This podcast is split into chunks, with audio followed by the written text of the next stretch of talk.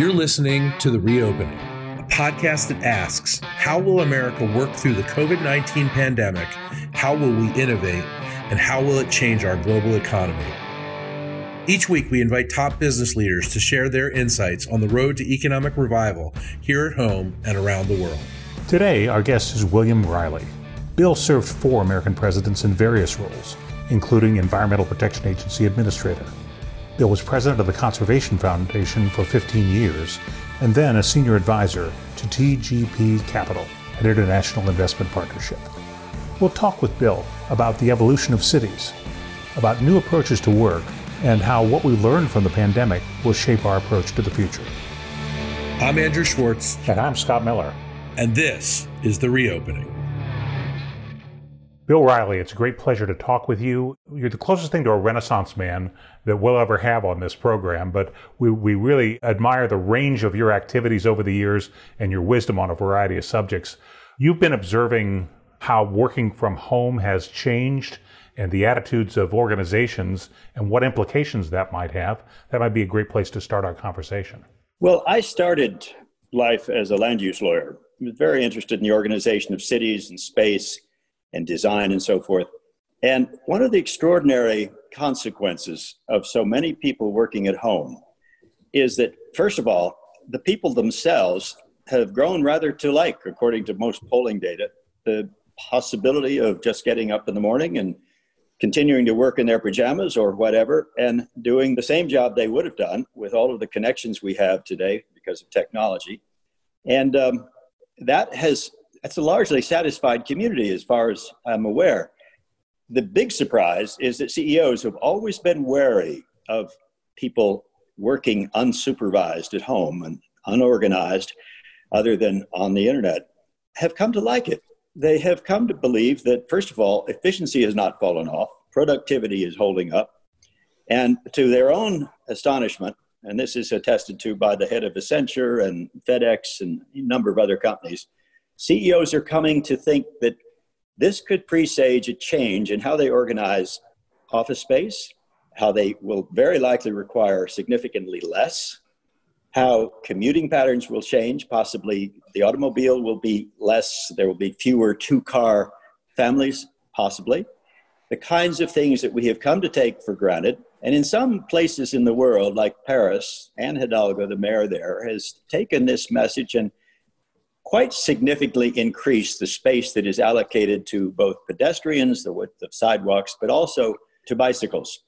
I think we're going to have to look at office space and real estate as something that uh, may well undergo a profound change in demand. Well, that makes sense. Uh, clearly, my commute has gone from 30 minutes to 30 seconds, which I find pretty efficient. But you're right, we're seeing fewer cars on the road. Uh, now, clearly, that has implications for real estate in both retail and commercial. Obviously, online sales are way up, retail's way down. So you have you have a real estate problem with bricks and mortar retail. You're foreshadowing one for commercial real estate. How does this play out? Do you think? Well, another implication is potentially for the automobile. We who have worked on climate change for some years have been disappointed that electrification of automobiles has been so slow something like 3 to 4% of cars manufactured last year were powered by electricity. If demand responds to the drop in commuting needs, there's a real question what will take up the slack? Will people be working in much greater numbers at home? I suspect they will.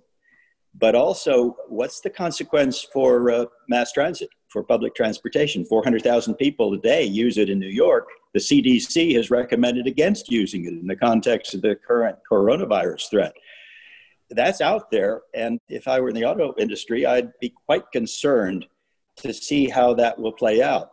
Now, there is an odd tension underway in the mm-hmm. country. The culture of states and localities is, as far as I can read, quite friendly to things like renewable energy, these renewable portfolio standards that more than 35 states now have that require some proportion of electrical energy to be wind or solar. On the other hand, the federal government is moving in the opposite direction. They have just issued regulations that essentially remove environmental considerations from infrastructure investment decisions. Well, that's quite consequential too, how much influence they can have to uh, change the local planning response to current needs and demands of constituents remains to be seen. They can certainly have some influence on it, and they have blocked offshore wind, for example, successfully on the East Coast. That's a classic federal state tension that uh, always be embedded. You know, a number of countries have had a debate that we appear not to have had in any significant degree as to whether or not the very large amount of compensation of people for their lost wages and income and businesses too, whether that would be accompanied by some requirements to become more sustainable. For example, the French have bailed out Air France, but they did it at a price. They exacted from Air France commitment on new routes, on allowing high speed rail to take over some international movement of people. And uh, Germany has had that debate. They're having it still. It looks like it's going the other way in the sense that the Germans are not getting out of coal any faster than they had previously intended by 2038. We didn't really have the debate. Our bailout for the airlines came without strings. Nevertheless, I think the airline industry also has to be aware that there is likely to be a moral dimension to travel, to unnecessary travel, to meetings, to uh, conferences, to certainly even to board meetings. All of the board meetings I have had have surprised me in that they have been pretty efficient. They've allowed everyone to have a say. They're not as uh, easy, as congenial, and perhaps mm. one regulates oneself so as not to dominate too much, recognizing that it's got to be spread around. But if you already know the people you're on the board with, a Zoom meeting works quite well.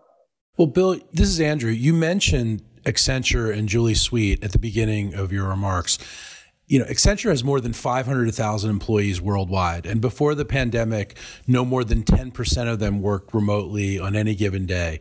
By the middle of March, nearly all of them were home. And their chief technical officer just told the New York Times that the volume of video calls went up sixfold. The audio calls tripled to 900 million minutes. And to put that in context, he said that's over 1,700 years of continuous audio. So we're really in for a major sea change here with this work from home. Do you think it's going to inspire the kind of innovation in other spaces that, you know, like in the environmental community?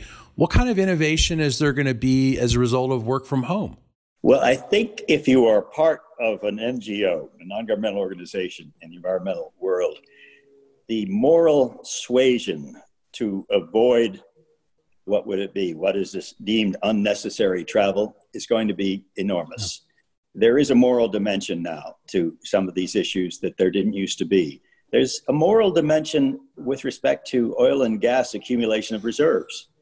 When the Pope spoke to the CEOs of all of the major oil companies in the Vatican, he drew attention to the fact that most of the reserves that are already in stock, identified and, and owned, can never be burned consistent with meeting our Paris objectives of keeping the temperature at two degrees or less. Well, the market has not yet begun to respond to that, but I certainly know some CEOs of the oil industry who are very sensitive to it. And they're between a rock and a hard place in the sense that analysts rate companies, their values of shares, according to their accumulation of reserves each year. But if you can't burn them, where's that going? And when will the market begin to agree with the Pope and consider that, uh, well, if we really believe in Paris, we've got to rein in this accumulation? You mentioned mass transit. So less people are going to be taking mass transit because of fear of coronavirus in the short term.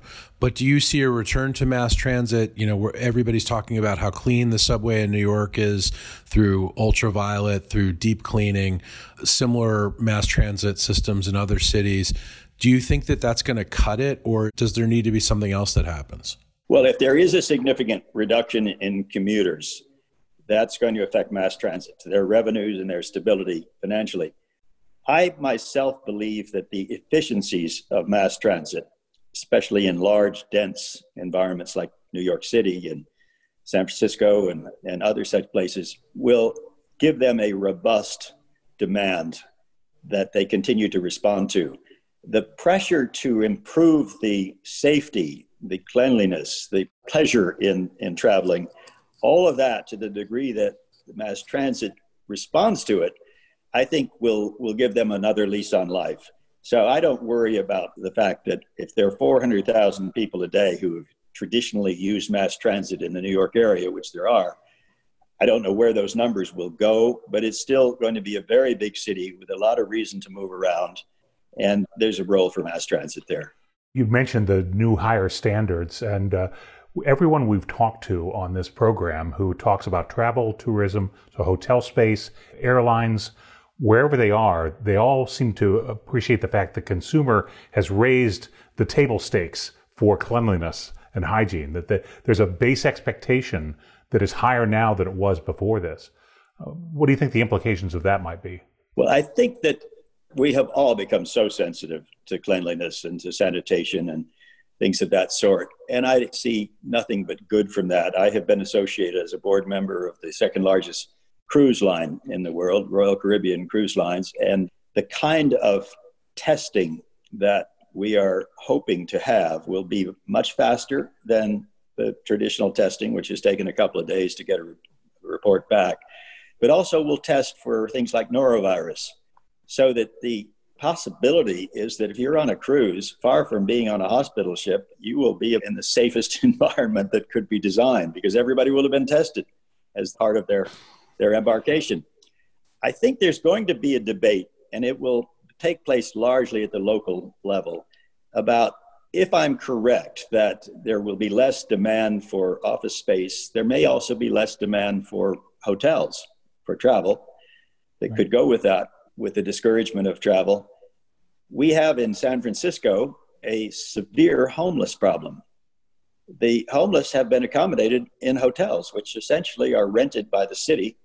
And the homeless are, are very happy. that one report the other day of a woman with her 14 year old son had never, had never lived so well, had a bathroom nearby, things of that sort. And that's quite satisfying to the hotel operators because otherwise they'd be empty. They had no customers, right? And, and, then you've got the reallocation of office space. We have this shortage of housing in California, which is the reason really for our homelessness problem. Well, what about adapting some of those buildings to habitation, to, to housing, mm-hmm. to apartments? That's a possibility. And it's, it's a very exciting possibility of reconsidering the organization of space, the use, the allocation for the automobile. Our cities could be different places. They could be greener and more congenial quieter and I think uh, more pleasant and more just, really, when you think about taking taking care possibly of the of the homeless. And do you think people will be moving further out because they're able to telework? Well, if I'm right that we're going to have a reallocation of space within the cities, I think a lot of people might see the cost of housing come down somewhat if there's mm-hmm. an increase in supply in the cities cities are a great place to live. I mean, I've lived in them all my life, and there are just so many conveniences, so many opportunities. Serendipity is an encouragement to so much creativity and invention, innovation. And face to face meetings are never going to lose their capacity to change people and to contribute to their, to their lives. But I do believe that if you are no longer going into the office five days, maybe you're going in on one day, all of a sudden you can look at a farther out destination and think, well, I'll drive two hours if it's just to come in on Friday or Thursday. So, yes, I think it could lead to the possibility that people who want to reduce their housing cost, maybe improve the schools that their kids use, go farther out into the suburbs and the exurbs. Now, I got to ask you about cruise lines because you're something of an expert on cruise lines. As you just mentioned, you're, you're associated with Royal Caribbean the conventional wisdom that I keep hearing is nobody's ever going to go on a cruise again because they're nervous about getting sick. And then there's people who are concerned about the environmental impacts of cruises and so on and so forth. What's the reality of the cruise situation right now as you see it? It's very interesting that the would be passengers are booking trips for next spring right now at quite large numbers. Right now. Right now. There was a sense that uh, when all of this began, and there was so much publicity of the ship in Japan and so forth that it might be a different business when it opens up again, and it may be in some respects. They, they may favor shorter cruises, cruises to places where they can have a controlled environment in a resort like setting. But the Royal Caribbean offered to refund everybody's money who had paid for travel that they weren't going to get, cruises that were now canceled, or to give them 25% premium toward the purchase of a new cruise. And we expected that there'd be something like a quarter of the people who might take us up on the offer of the premium. It turned out about 70% did. So 70%. Yes, it was a good measure of the continuing confidence of the traveling public, the cruise taking public, in the uh, survival of the enterprise and the, the appeal of the enterprise. So I wouldn't be so sure that the business is going to be as impaired as, as originally many of us had felt. That is just amazing. I mean, now I'm not a cruise maven myself, but I had expected cruises to be the last to recover uh, just because of the conditions going in. But this is actually quite encouraging. Well, there are people who say never again. That's, yes. that's true. But this statistic is very encouraging to the future of the business. Bill, if I could ask you about the sort of the developing world and their experience coming out of the pandemic. I've been, been curious because you look at the whole world and we all know that improvements to the environment are, the, are demanded. The, the wealthier your society, the more demand there is and the more expectation there is for a cleaner environment. And one of the concerns is that the developing countries are being hit hard and will wind up in deeper poverty than they were in before. And uh, poverty is very bad for the environment, or has been over time, uh, in terms of the use of resources. What's your view of this? How do you see the recovery outside the industrial economies? I want to be careful not to be too critical of some of the developing countries, as Lord knows the United States did not manage this well in terms of adequacy of testing, contact tracing, and um, responses. But if you look at places like Mexico and Brazil, particularly, they didn't have any kind of transparency in the numbers. They really mm-hmm. suppressed the information of how extensive, and they are doing it today, as far as I understand. Their hospitals have not geared up to manage the problem. And um, I think their people will suffer longer and harder than most others. India is a particularly egregious case where um, everybody was shut in for a period, a very strict lockdown kind of approach, and it had very important consequences for economics and for suffering of people. I think it's going to be an even longer time for those cultures, those countries to overcome, to flatten the curve, mm-hmm. to uh, deal with their problem, improve their public health system. And that's really what, what it comes down to. We learned with the Ebola crisis that the, the African countries which had robust public health systems came through it very well. They really did, and turned the corner on it and managed it and kept it from growing out of control. That was not true in the countries which had not paid much attention to their public health. So I think at a minimum, we're going to see, and I hope the United States and the developed world will help countries improve those systems and uh, begin to take the measures that really should have been taken before now, but now have a priority they've never had. Do you think conservation is going to change in the United States? Do you think um, the energy business in the United States is going to change? And if so, uh, how do you see it changing? The energy business is going to have to change over time. And I think it already is. I have a farm in Illinois, and I've been contacted by a solar company who wants to take 20 or 30 acres for a solar array. And the reason for that is Illinois has a requirement that 20% or more of of electrical energy in the state be supplied by wind and solar. Well, 35 or more states have those rules. So you're going to continue to see an evolution toward renewables, together with the fact that, very unlike most of the time I've been advocating for this, the renewables are now competitive. They're competitive even with natural gas.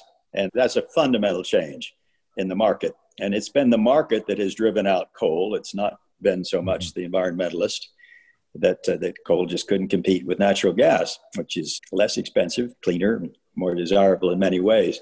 I think you'll continue to see renewables take more of the market. The administration has made very clear that there's a second term for President Trump. They will work against more renewables and try to protect coal and, and fossil fuels. But I'm not sure that uh, they haven't had much luck in the first term, at least with encouraging coal against the market. And uh, I think that probably will be true in the second term as well. We also have to look to the source of about a third of our greenhouse gases, CO2, which are automobiles, and hope that the industry begins to increase the manufacture of electric vehicles and that the utility industry begins to build the charging stations necessary to support that economy. Now, that'll be a slower transition because it takes quite a while 11 to 13 years or so for the car fleet to completely turn over. But I believe, I hope that that happens.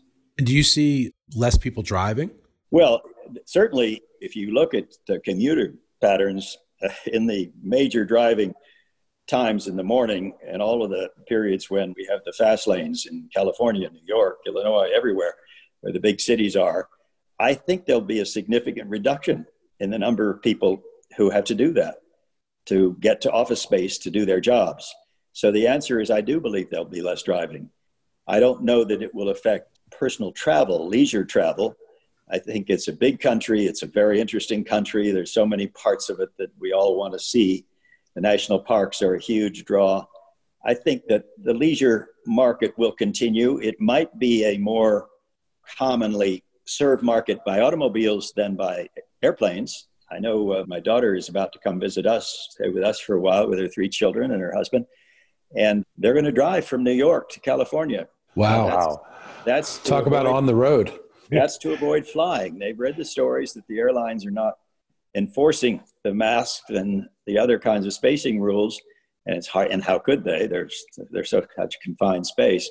I don't know how long that will last. I don't think it'll last forever. But in the near term, I suspect it will diminish air travel. I think you're right. At least this summer, what I'm reading is First of all, there's a big boost in RV sales. So recreational vehicles are quite popular again, mostly because of the love of travel, but low fuel prices sells a lot of RVs. The low demand has created low fuel prices. So I think this summer is probably the summer of the road trip, but a year or two from now, we'll be at a new normal.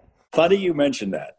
The way my daughter is getting to California, they've rented an RV. It was very difficult to find one. They found yes. one in Chicago. They're driving from Brooklyn to Chicago in a big van, which they're renting, and then they will take the RV and come the rest of the way to California. It's not called the family truckster by any chance. Because there was a movie about yeah, this trip. Vacation, Chevy Chase. That's right. Well, you know, one final question I want to ask you, and we've been sort of dancing around this, is that a lot of people think that the coronavirus, you know, has helped the earth cool down because we're not flying as much, we're not traveling as much, we're not driving as much. Emissions seem to be down. Do you think that that's going to give us momentum for a cleaner earth going forward and governments paying more attention, going back to the Paris Accords, the United States looking at this more thoroughly in terms of really cleaning up our own environment? I very much hope that it will. You know, I recall the stories of Germany after World War II, considering whether it would remake its cities, whether it would take advantage of the fact that they had basically been leveled to uh, reimagine them. After some considerable reflection on that, they chose not to. The reason they didn't was all of the underground infrastructure was in place the sanitation, the water, a lot of the electrical conduits. The question is whether we want to reimagine our cities now. We can do it. We know that the emissions have gone down very considerably. I think it's something like 8%. We also know that mainstream science says that they have to go down about 7% per year for 10 years in order to have a, any chance of meeting the Paris commitments. Well, we could engage in a much more intense conversation, ideally led by the president, in how we can continue to keep the emissions down.